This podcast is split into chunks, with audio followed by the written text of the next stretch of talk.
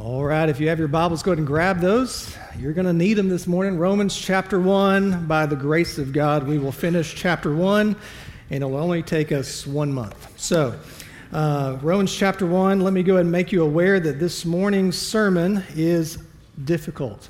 It is a section of verses that you might have looked ahead and saw coming down the pipeline, and you were like, oh, it's coming.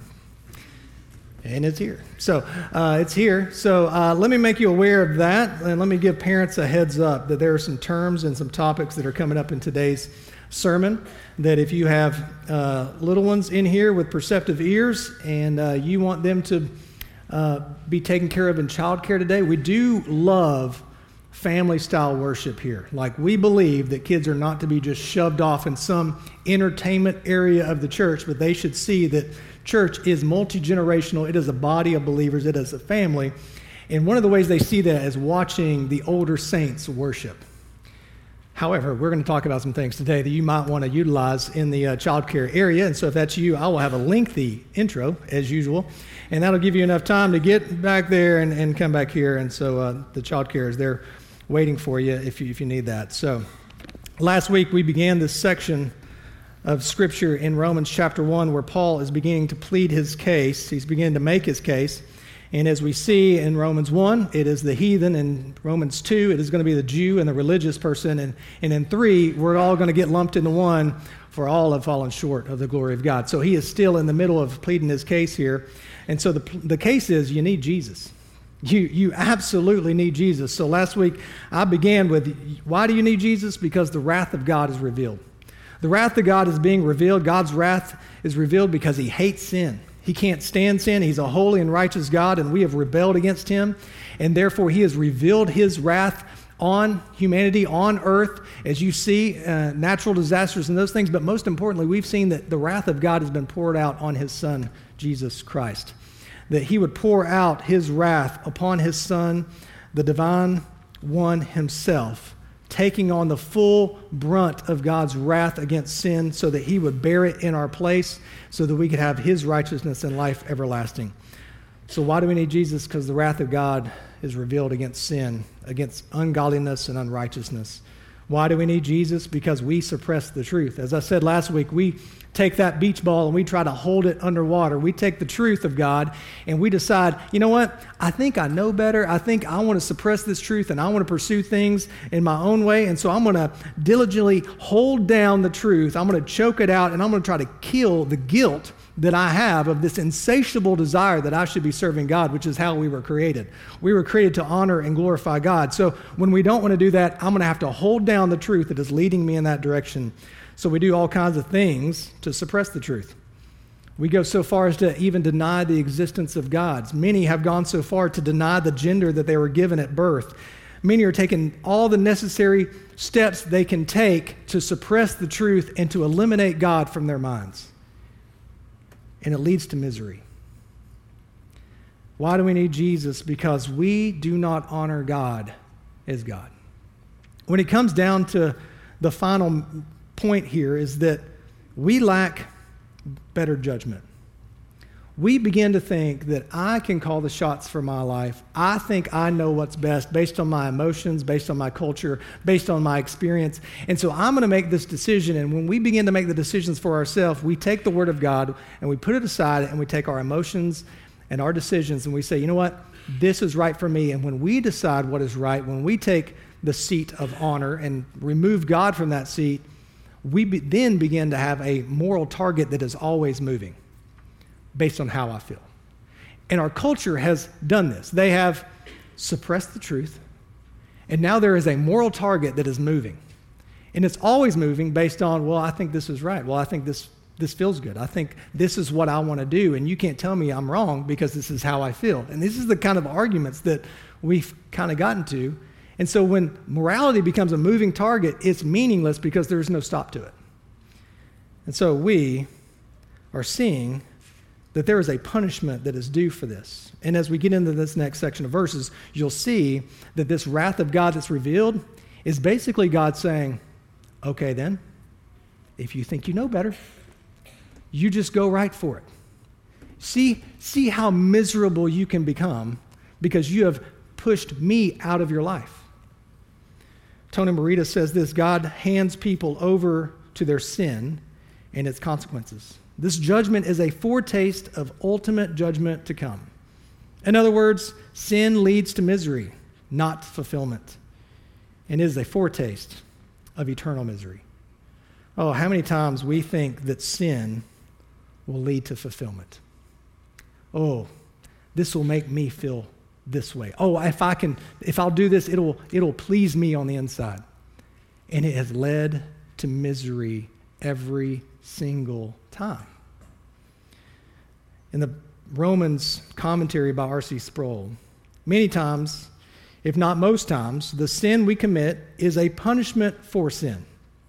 When we sin, we are actually working out God's punishment for our sin. We are not committing a new transgression every time we sin. Rather, the sinful impulses that we harbor, embrace, and experience in our actual transgressions are already the result of God's judgment for our sins. That's a really deep quote, so let me just explain it to you this way. There are times where we get sucked into a pattern of sinning that is God's wrath, okay? If that's what you want, then you're going to find yourself in this misery, in this mud pit of misery, continuing in the things that you're continuing in, all because you have rejected God as God, and you have suppressed the truth, and you found yourself with all kinds of problems. I'm going to give you two problems today and one solution, and hopefully I can do it in a timely manner. So, if you have your Bibles, I hope you do. I hope you grabbed one near you. You're going to need it today. Romans chapter 1, reading from the ESV. I'm going to pick up in verse 22 and go all the way to 2:1. Claiming to be wise, they became fools and exchanged the glory of the immortal God for images resembling mortal man and birds and animals and creeping things. Therefore, God gave them up in the lust of their hearts to impurity, to the dishonoring of their bodies among themselves, because they exchanged the truth about God for a lie and worshiped and served the creature rather than the Creator, who is blessed forever. Amen. For this reason, God gave them up to dishonorable passions, for their women exchanged natural relations for those that are contrary to nature. And the men likewise gave up natural relations with women and were consumed with passion for one another, men committing shameless acts with men and receiving in themselves the due penalty for their error. And since they did not see fit to acknowledge God, God gave them up to a debased mind to do what ought not to be done. They were filled with all manner of unrighteousness, evil, covetousness, malice. They were full of envy, murder, strife, deceit, maliciousness. They are gossips, slanderers, haters of God, insolent, haughty, boastful, inventors of evil, disobedient to parents, foolish, faithless, heartless, ruthless. Though they know God's righteous decree that those who practice such things deserve to die, they not only do them, but give approval to those who practice them. Therefore, you have no excuse, O man, every one of you who judges. For in passing judgment on another, you condemn yourself, because you, the judge, practice the very same things. This is God's word. Let's pray. Father, your word is righteous. Your word is true. Your word is life-giving. Your word is sharper than a double-edged sword. Your word cuts down deep between soul and marrow to convict us of sin and to lead us in paths of righteousness. God, we love your word. We're so grateful that you've given it to us, that you speak to us, that you've allowed us who have come to you in faith and repentance to have your spirit to open our understanding to your word. Today, God, we would ask that as we tackle some difficult issues, that you would give us grace and mercy, that you would lead us into a way of understanding, that you would lead us into a way of repentance. God, you would lead us in a way of obedience, because we love you. And your steadfast love endures forever. You are faithful and true. You're a covenant-keeping God who will throw our sins into the depths of the sea and remember them no more because of your Son, Jesus Christ. You are good, and you're loving, and you're kind, and you're merciful, You are long-suffering. So God, lead us in your truth and change us from the inside out. In Christ's name, amen. First thing I want you to see, two problems. The first one is, let's just continue with the theme, why do you need Jesus? Because we are all infatuated with idolatry. As we get into this point, he begins to say, well, the wrath of God is revealed in the fact that you are infatuated with idolatry. Claiming to be wise, they became fools and exchanged the glory of the immortal God for images resembling mortal man and birds and animals and creeping things. Therefore, God gave them up. You're going to see this phrase 3 times in these verses. God gave them up in the lust of their hearts to impurity, to the dishonoring of their bodies among themselves, because they exchanged the truth about God for a lie and worshiped, there's the idolatry, and served the creature rather than the Creator, who is blessed forever, amen? All of our sin problems are worship problems. All of our sin problems are worship problems. At some point, we have become so infatuated with things that are created that we have shifted our focus off of the one who is to be blessed forever, amen? And we have placed them on created things, which is against the natural order of how we were created. We were created to glorify God, for our gaze to be fixed upon God.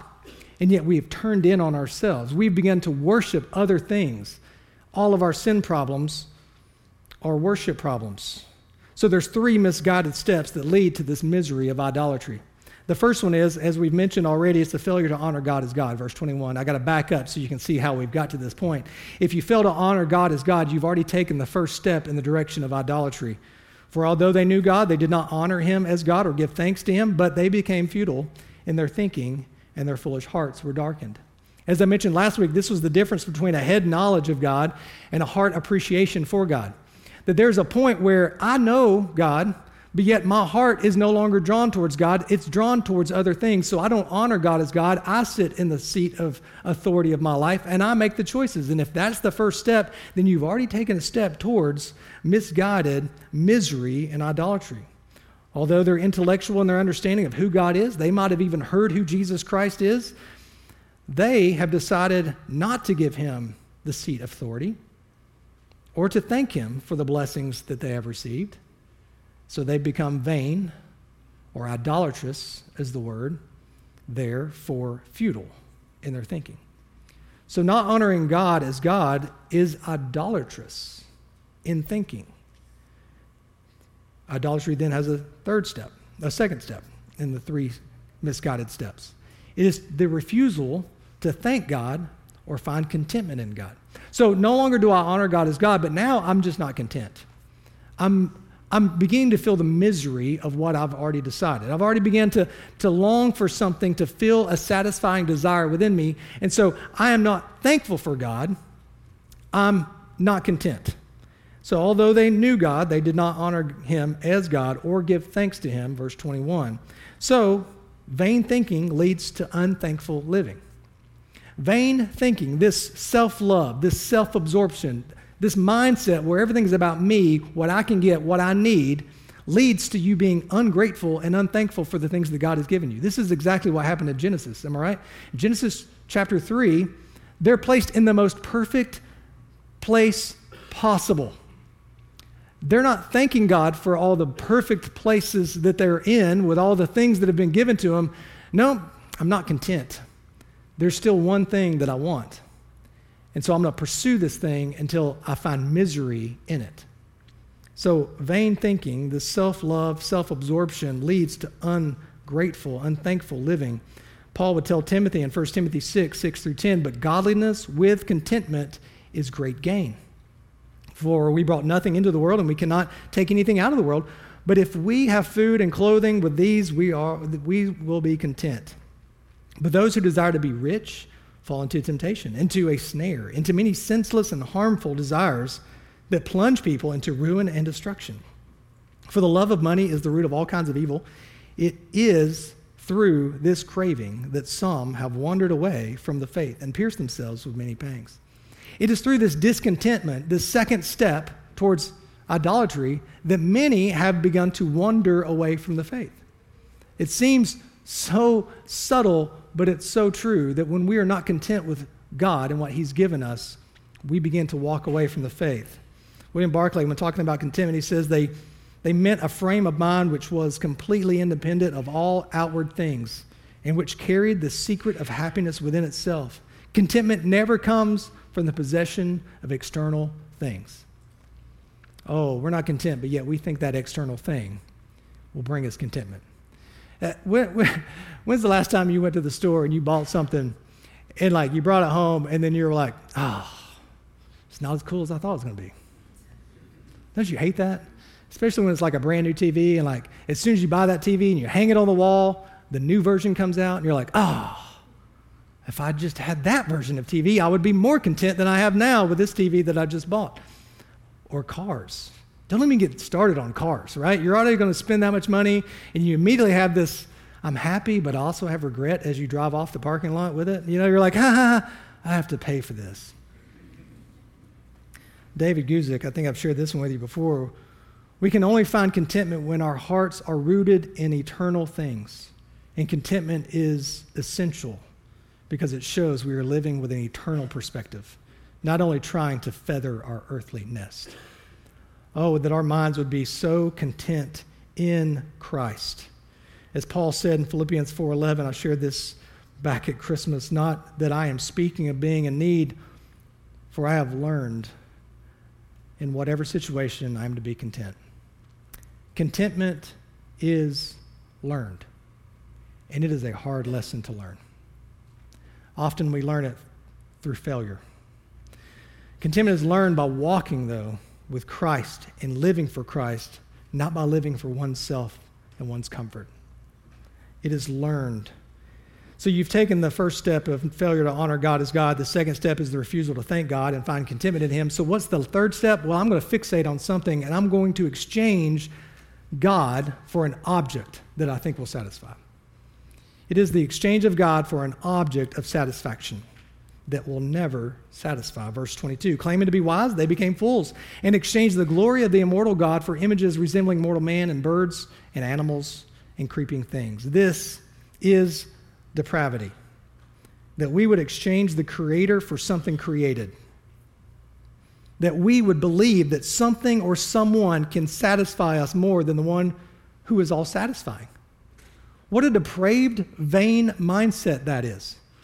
That we would think, oh, I'm self-absorbed. I need this. This is what I want. I'm not content, so I'm going to fixate on this thing that was created, thinking that it can serve as my functional savior, and that's a depraved mind.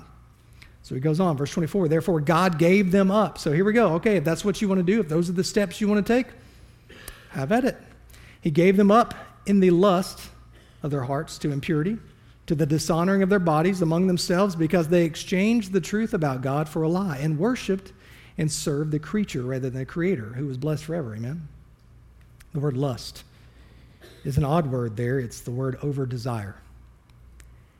He gives us up to an over-desire of good things. Idolatry, for the most part, is not worshiping bad things. It's worshiping good things and making them God things. It's an over-desire that, man, this person or this thing is going to be all satisfying to me. Let me tell you, people make the worst personal saviors. Kids make the worst personal saviors. Because what happens is you elevate this kid to where they think they're God, and then one day they're going to realize they're not God, and you've done that to them because they've served you. It's self-absorption. So you've turned in on yourself, and you've taken your focus off of God, and you've put it on people that you love and care for, good, created things, gifts from God, and he says, oh, you want to overindulge in that? You want to over-desire in that? You'll be miserable. Misery. Again, R.C. Sproul, the worst thing that can happen to sinners is to be allowed to go on sinning without any divine restraints.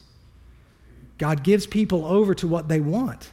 He abandons them to their sinful impulses and removes his restraints, saying in essence, if you want to sin, go ahead and sin. It would be like as a parent looking at your child and going, oh, you want a gallon of ice cream for dinner before you go to bed? Have at it. Have at it. And then when you're sitting there in misery because your stomach hurts, and now you're going to be lactose intolerant for the rest of your life, like you go ahead, right? You're in misery. I've taken off my parental restraints, and if you think this is what you want, you're going to realize real quick it's not. And at some point, God says, you know what? If you think that's what you want, I'm going to show you how much you need me.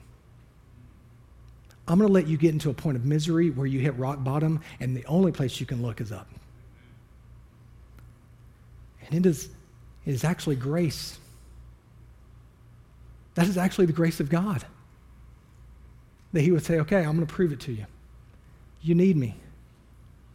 Your sin problem is a worship problem. Your misguided worship always leads to a misguided life of misery. Philip Holmes, in an article on Desiring God, said, the problem is our hearts are black holes of discontentment, devouring relationships and possessions, all while screaming, I need more. We're always eating but famished, always drinking but never satisfied. Dissatisfaction in life is near the root of all kinds of sin. Why do people cheat on their spouse, abuse drugs and alcohol, mindlessly binge watch ridiculous amounts of television, scroll endlessly on Facebook and Twitter, steal or commit suicide? All of these things and more happen because people haven't found happiness. At the root of our dissatisfaction is a never-ending thirst that nothing in this world can satisfy. We've been duped into thinking that a better job, more money, cooler friends, another spouse, or a new life is really what we need. And if we can't obtain any of these things, or when they leave us dissatisfied, we resort to drug abuse, sexual immorality, and senseless entertainment. As Paul is making his case here, he's showing us that we are infatuated with idolatry. We're always looking for something to satisfy us. Flip over with me to Isaiah 55. I cheated. I already had it marked in my Bible, so I was faster than you. Isaiah 55, 1 through 7.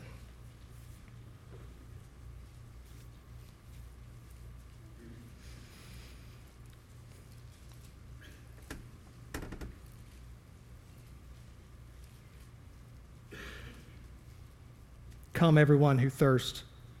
Come to the waters, and he who has no money, come, buy and eat. Come, buy wine and milk without money and without price. Why do you spend your money for that which is not bread, and your labor for that which does not satisfy?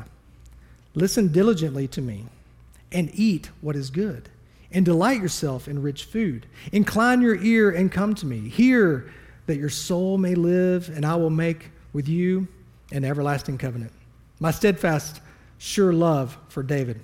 Behold, I made him a witness to the peoples, a leader and commander of the peoples. Behold, you shall call a nation that you do not know, and a nation that did not know you shall run to you, because of the Lord your God and the Holy One of Israel, for he has glorified you.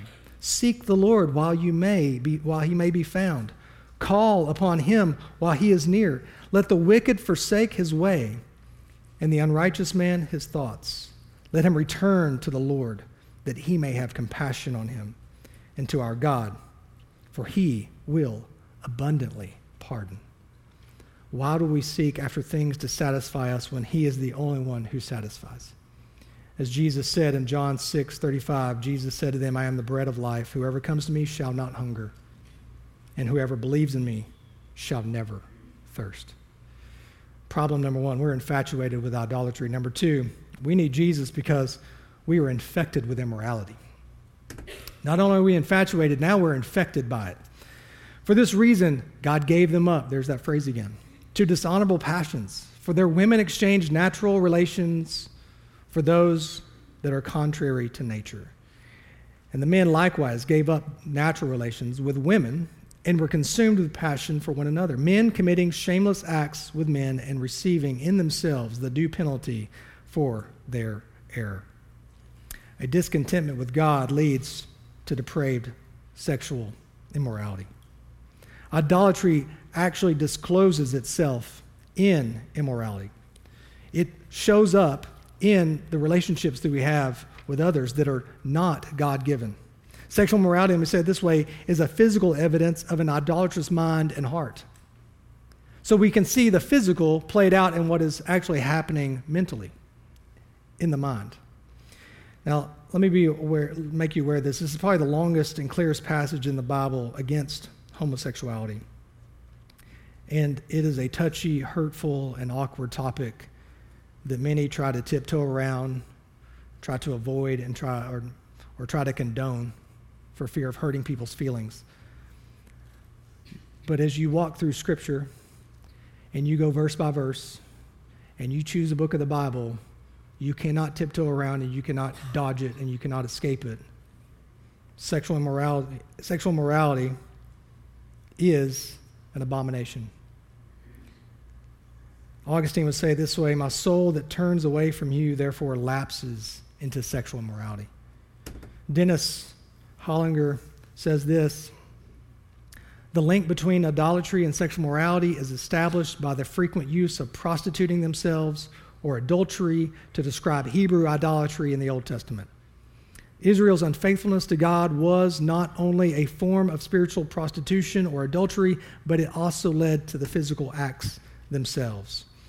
Idolatry plays itself out in people's lives with immorality. The Bible clearly says that homosexuality and other sexual sins outside of the marriage of one man and one woman are a sin." It's clear. This is God's inspired word. This means that the Holy Spirit inspiring Paul is telling us that these are sins. So here Paul is telling his readers that the revealed wrath of God is what we can see today in the ungodliness and the unrighteousness of people who participate in such things.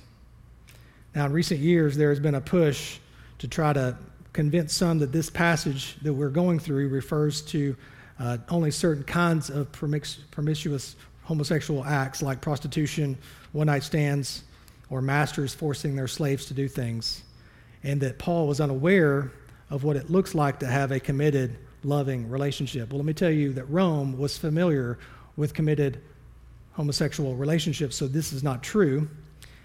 This is just telling us that this goes against the nature of God, that idolatry will then turn into immorality, and this is a clear picture of it. He's up front with his Roman audience that an active homosexual lifestyle of any kind is a settled, unrepentant pattern of behavior that is indicative of an attitude that has rejected Jesus Christ as Lord. And so those who claim that they can do both and have both are not correct according to Scripture. Why, Tom Schreiner says, why does Paul focus on same-sex relations, especially since it's received such little attention elsewhere in his writings? Probably because it functions as a fitting illustration of that which is unnatural in the sexual sphere. Idolatry is unnatural in the sense that it is contrary to God's intention for human beings. Just as idolatry is a violation and perversion of what God intended, so too same-sex relations are contrary to what God planned when he created man and woman. What he's saying here is this is a clear indication of going against nature. It's unnatural relations is literally against nature. So immorality, homosexuality as a case in point, then, is the unnatural distortion of misaligned worship, just as idolatry is the unnatural distortion of misaligned worship. Do you understand what I'm saying here? That it is playing itself out in immorality. He's not picking on it because he's about to give you a whole list of other things. A whole list of other things. And since they did not see fit to acknowledge God, here it is, third time, God gave them up to a debased mind, to do what ought not to be done. They were filled with all manner of unrighteousness, evil, covetousness, malice. They were full of envy, murder, strife, deceit, maliciousness. They are gossips, slanderers, haters of God, insolent, haughty, boastful, inventors of evil, disobedient to parents, foolish, faithless, heartless, ruthless. Though they know God's righteous decree that those who practice, that's key, such things deserve to die, they not only do them, but give approval to those who practice them. Humanity is infected with immorality. And it comes out in all forms of symptoms. Humanity is totally depraved. This means that while not everything we do is always completely sinful, nothing we do is completely untouched by sin. everything we do has been tainted and touched by sin, even relationships. And so these are symptoms of an infection. Now, I don't know how many of you got COVID. I'm not going to ask you to raise your hand because HIPAA laws, I guess. I don't know. So I don't know how many of you got COVID over the last 2 years, and I don't know what symptoms you had, but I would venture to say that there was a wide array of different symptoms. I would say some of you couldn't smell. Some of you couldn't taste. Some of you ran a fever. Some of you couldn't breathe. Some of you were just tired. Some of you didn't even know what was going on, right? You were just totally clueless. I feel fine. I don't know why everybody around me is getting sick, you know? But we all had different symptoms, or it all played itself out in different ways. And so as we go through this list, here's what I'm going to ask you to do. I'm going to ask you to identify the symptoms in which you feel when idolatry and immorality begin to play out in your life. Because if you do take these steps of not honoring God, you know, if you take the step of being discontent with what you have, and then you take the next step of focusing in on a person or a thing or an idea as that's going to satisfy me, what does that look like in your life? This is going to be the symptom that comes out of it. So they were filled with all manner of unrighteousness, evil, covetousness, malice. They were full of envy, murder, strife, deceit, maliciousness. They are gossips, slanderers, haters of God, insolent, haughty, boastful, inventors of evil, disobedient to parents, foolish, faithless, heartless, ruthless. All manners of unrighteousness, evil. The Greek word here is porneia, which is a lust, a fornication, the word where we get pornography from.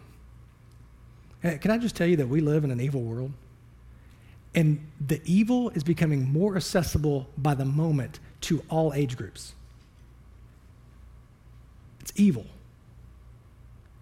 And yet many are practicing it and accepting it. Am I right? Why? Because at some point, I decided not to honor God as God. And then I became discontent in the situation that I'm in. And now I fixated myself on something or someone, and that thing, that person, that's where I find satisfaction. And really you don't. You find misery, and you find yourself in a repeated pattern of God's wrath where it is being revealed to you that you're stuck in the mud pit. Covetousness, greed. Not only do you want what someone else has, you believe you deserve it. Malice. It's naughty and wicked thinking. Where does your mind race? Envy. That's jealousy for what other people have. Murder, hateful attitudes, hateful anger, even taking someone's life maliciously. Strife, being contentious and quarrelsome. Are you someone who gets in arguments a lot because you need to prove that you're right? Deceit, you fool others with falsehood and trickery. Maliciousness, you hold grudges and ill will towards people. Gossips, you're a whisperer. You go around talking about other people in private. Slanderers, you're backbiting and you destroy people's reputations with your words. You want to tear them down in other people's minds. Haters of God, you would rather be self-controlled rather than submit to God. Insolent, lacking respect for God. Haughty is proud and boastful about it. Inventors of evil, you're contriving, disobedient to parents, kids. If you're disobedient to your parents, you're disobeying God. Foolish means without understanding. Faithless means living outside of the covenant of God. Heartless meaning you have no affection towards God. And ruthless meaning you're unmerciful towards others in the way you deal with them. What are your symptoms? We're all infected. Though, verse 32, they know God's righteous decree that those who practice, I want you to understand this, that this is those who practice this, those who have accepted this, those who believe that this is a right pattern of life for them. Who practice such things deserve to die. They not only do them, but they give approval of those who practice them. Why do they approve of what other people do? So they don't feel guilty anymore. You know what? If I can get you to agree with me on what I'm doing, then I can live however I want. And that's pretty much what culture's doing right now. If culture can get people who have claimed God, who are followers of Jesus, to say, okay, well, if that's right for you, then I can live however I want and not feel bad about it. They approve of the practice. 2:1, therefore you have no excuse. Oh man, every one of you who judges.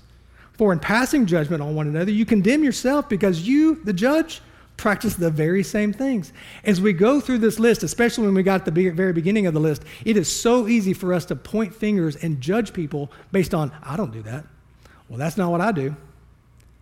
But if we keep going down the list, oh, there are some things that I do. I know there's some things that come out of my life. John Piper this week, myself and the staff, we were able to go to a conference, and it was, we thank you, church, for allowing us to have a week to go and get fueled up, to be spoken into. And John Piper, he said this, the only sin you can conquer in this life is a forgiven sin. Meaning that if you have not received Jesus Christ and his forgiveness, then you are perpetually stuck in the mud. You're stuck. 1 Corinthians. Let's get to the solution. Two problems. Here's the solution. 1 Corinthians 6:9-11. Or do you not know that the unrighteous will not inherit the kingdom of God? Do not be deceived, neither the sexually immoral, nor idolaters, nor adulterers, nor men who practice homosexuality, nor thieves, nor the greedy, nor drunkards, nor revilers, nor swindlers will inherit the kingdom of God. And such were some of you, but you were washed. You are sanctified, and you are justified in the name of the Lord Jesus Christ by the Spirit of our God. There's the solution. You no longer are, you were. You were these things. But there has been a decisive change in your life because of Jesus Christ. And so though these things haunt you, they are not what you are any longer. You were these things because you were, this is definite, you were washed. Not by anything you did. You were sanctified, and you were justified in the name of the Lord Jesus Christ. Why do you need Jesus? Because in Christ you were washed. Amen? That should get some really good, woo! That's some exciting stuff right there, right? I read in our prayer time that our sins have been cast into the sea. Meaning that just as Pharaoh and his army were in pursuit of God's people, they were wiped out. And sin is pursuing you and is trying to overtake you. But let me tell you something. You've been washed, and that sin has been washed away. It is no longer going to have dominion and power over you because of the work of Jesus Christ.